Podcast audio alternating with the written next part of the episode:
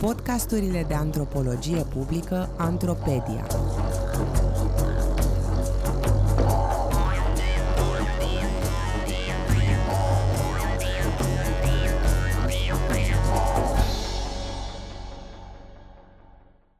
Lasă-mă să-ți vorbesc. Etnografia unei cutii de bijuterii. Un text scris de Ana Maria Rențea pentru Sfertul Academic.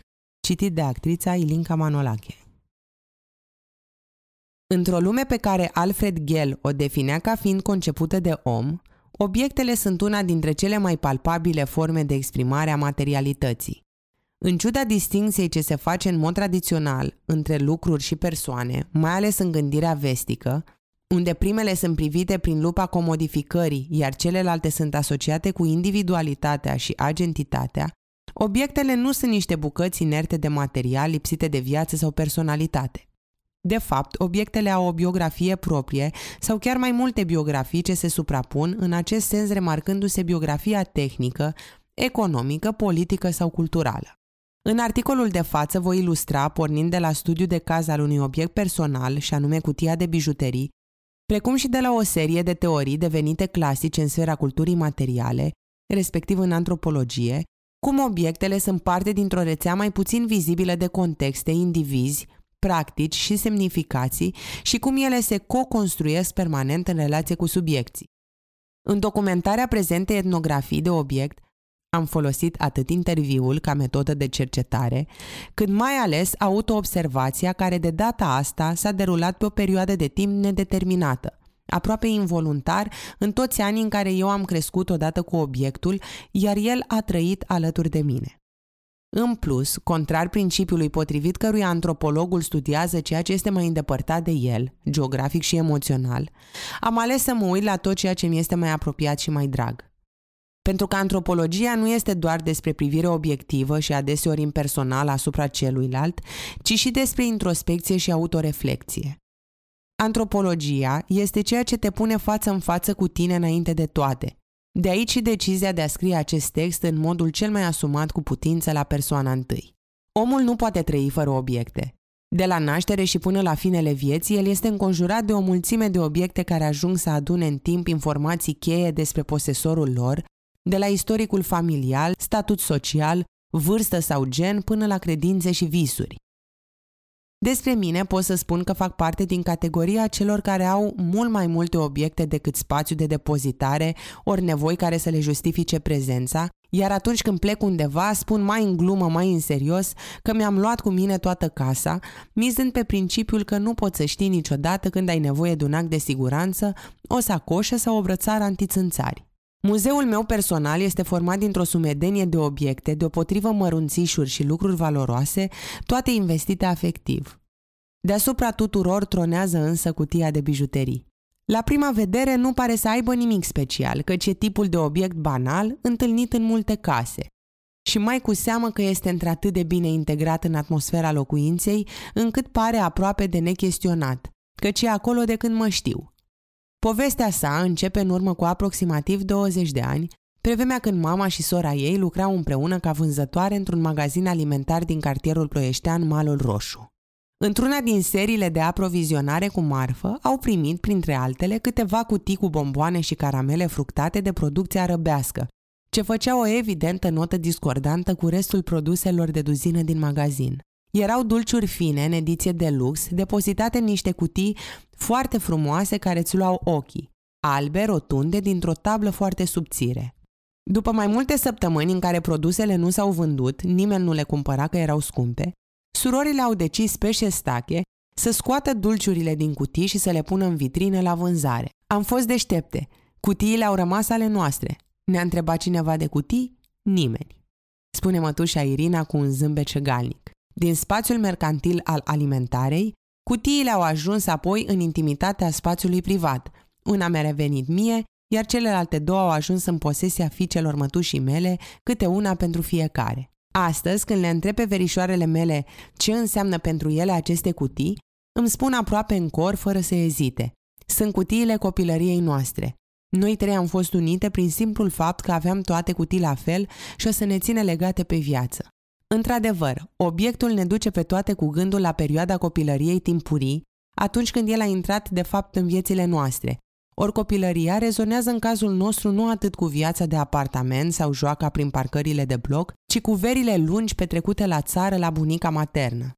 În majoritatea timpului, când stăteam la oraș, credeam cu tărie în faptul că, deși mă vedeam rar cu verișoarele mele, obiectul identic era cel care ne ținea aproape și întărea chiar legătura dintre noi. În mod ironic însă, atunci când ajungeam la țară, nu luam cu noi obiectul căruia îi datoram simbolic vorbind apropierea, iar aceasta pentru că pur și simplu funcția lui era anulată în acele momente în care eram cu adevărat împreună. Cutiile le lăsam acasă, la ploiești. Nu voiam să pățească ceva și nici nu se potrivea un peisajul ăla.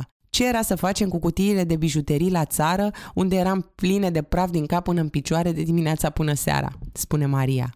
Și Mădălina comentează.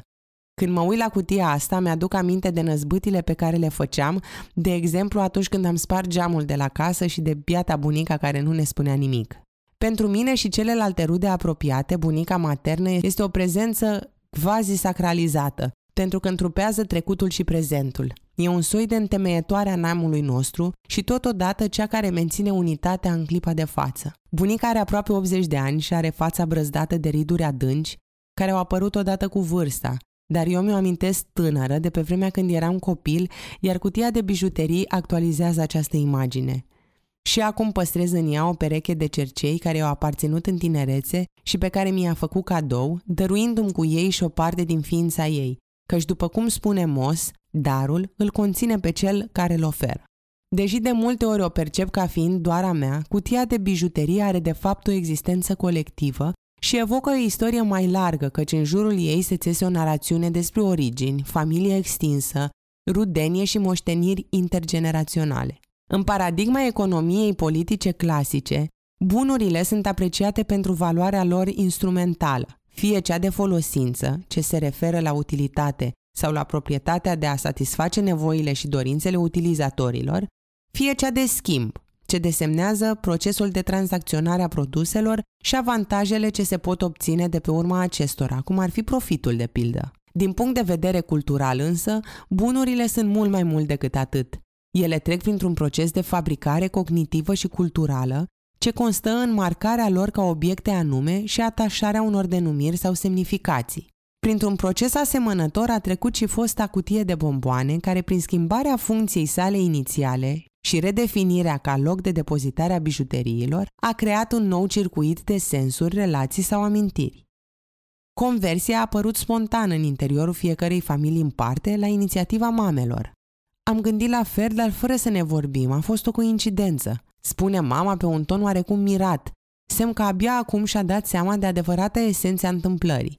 Dincolo de această primă transformare, caseta s-a metamorfozat constant de-a lungul timpului, funcției ei de bază adăugându-i se nuanțe noi în funcție de felul în care eu, ca posesor, treceam la rândul meu prin propria transformare. Obiectul m-a însoțit oriunde m-au purtat pașii, călătorind cu mine în căminul studențesc din București, ba chiar și într-o aventură de câteva luni în Italia. La fel s-a întâmplat și în cazul verișoarelor mele.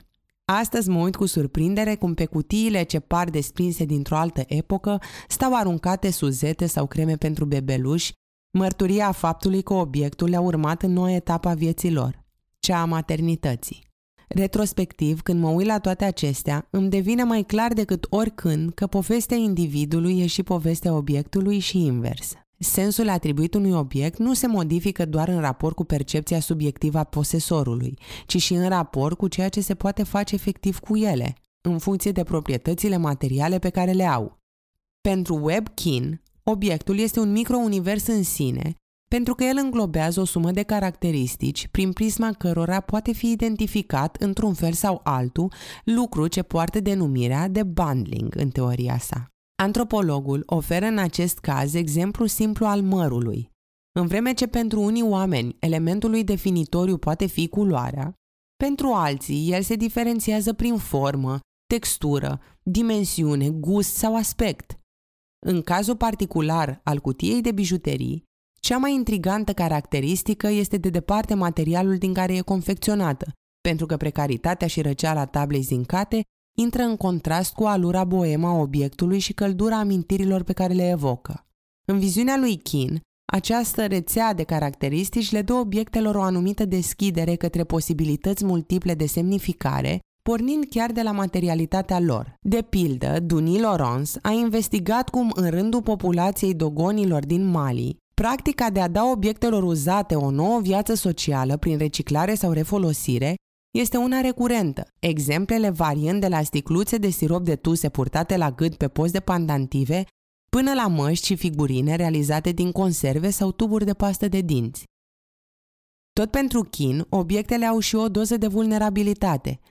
În societatea consumeristă actuală, obiectele sfârșesc rapid și prematur la coșul de gunoi, în profund contrast cu perioada socialistă ce se remarca printr-o cultură a reparației oricărui lucru defect sau avariat. Nu de puține ori, obiectele sunt niște marcări ai unui timp sau spațiu social, o reflexie a identității posesorului și chiar o extensie a corpului acestuia, până într-acolo încât obiectele ajung să fie încorporate în aparatul senzorial și locomotor al individului. Obiectele sunt în oameni. Așa cum un pilot de avion ajunge să integreze în sistemul său motric butoanele sau manetele din cabina de bord, tot așa și cutia de bijuterii s-a întipărit în memoria propriului corp printr-un gest aproape mecanic, perceput încă pe scală largă drept unul feminin, acela al împodobirii. Un astfel de element contribuie fără îndoială la construcția socială a feminității, proces valabil inclusiv în sfera culturii materiale, deoarece există obiecte cărora le sunt atribuite anumite identități de gen. De exemplu, Vespa, celebru scooter, a fost mult timp asociat imediat după al doilea război mondial cu imaginea noii femei italiene. În mod similar, și cutia de bijuterii s-a genizat în timp prin prisma mai multor trăsături etichetate generic drept feminine, dimensiune mică, formă rotundă, inserțiile de roz și mai ales desenul cu prințese de pe capac. După cum mărturisește mama, cutia i-a plăcut din prima pentru că era mică, cilibie, ideală pentru o fetiță și astfel ea a căpătat o apartenență de gen ce a rămas neschimbată până în prezent. Am ales să discut în acest articol despre cutia de bijuterii pentru că o consider un exemplu sugestiv pentru felul în care obiectele acționează în viețile noastre de zi cu zi ca niște agenți vii, generând o întreagă serie de implicații individuale și colective. Dincolo de a articula o narațiune despre mine ca individ posesor, caseta de bijuterie amintește despre relații de familie, etape de viață, generații și memorie, ceea ce îi conferă o importantă valoare socială. Obiectele nu sunt simple forme de materie, ci sunt incontestabil legate de viețile indivizilor. Oamenii fac obiectele, iar obiectele fac la rândul lor oamenii.